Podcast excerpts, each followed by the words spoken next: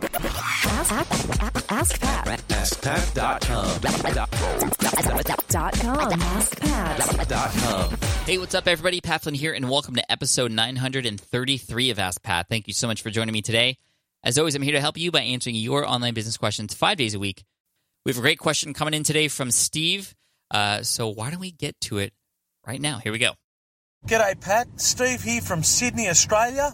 Mate, I just wanted to say thank you for all the uh, quality content that you're consistently putting out there for us. Um, and my question today relates to launching a new blog and specifically um, populating it with content. Is there such a thing as too much or not enough? I'd love to hear your thoughts on where the um, you know the balance is. Cheers, mate.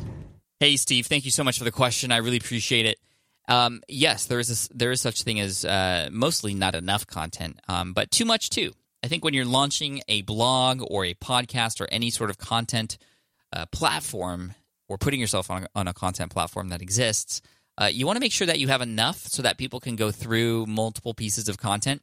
But you also want to make sure that you keep some in reserve so that you can continue to keep pushing forward and staying consistent. So the magic number, at least that I share with my podcast students in poweruppodcasting.com, is three minimum when you launch in terms of podcasts. And I would say it's the same for blogs as well. Uh, for blogs, it might be even a little bit more, five to just fill it out a little bit. It depends on the theme as well. If you have a theme that really showcases, you know, magazine style, multiple different modules and stuff, and you only have three on there, it's going to look very bare. However, there are themes out there that make three look like a lot, and it's just looks fantastic. And the idea is you want people to come to the site if they're being introduced to it for the first time or you've been teasing it, you've been building an email list kind of leading up to the launch. You want people to go in there and find stuff and not just one thing and then have them leave because there's only one thing. You want to have them find the one thing that makes sense for them, whether it's an article that you're featuring or maybe they go because you have multiple articles and there's one in particular that they really resonate with that they want to get into. But once they get that, they get a sense of what it is you have to offer, the kind of language that you use, the voice that you have, that they that they want to go deeper with you. You want to allow people to go deeper with you. But at the same time, like I said, you want to you want to hold a little bit back. I know it's a little bit tempting in, in the beginning to just put everything that you've created up front out there for the world because you want to show people how great it is, and it's probably great to to begin with because you know you're so excited about this new launch of yours but keep some of it back. Keep even some of the good stuff back. You know, you you definitely want to launch with your best piece of content that you have to offer, uh, and make a big splash with it. But also save some of those for reserves.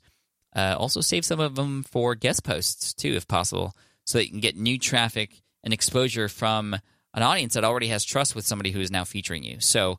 Uh, hopefully that makes sense, Steve. I appreciate it, and I want to thank you by sending you an Ask Pat T-shirt for having your question featured here on the show. And for those of you listening, if you have a question that you'd like potentially featured here on the show as well, just head on over to askpat.com and you can ask right there on that page.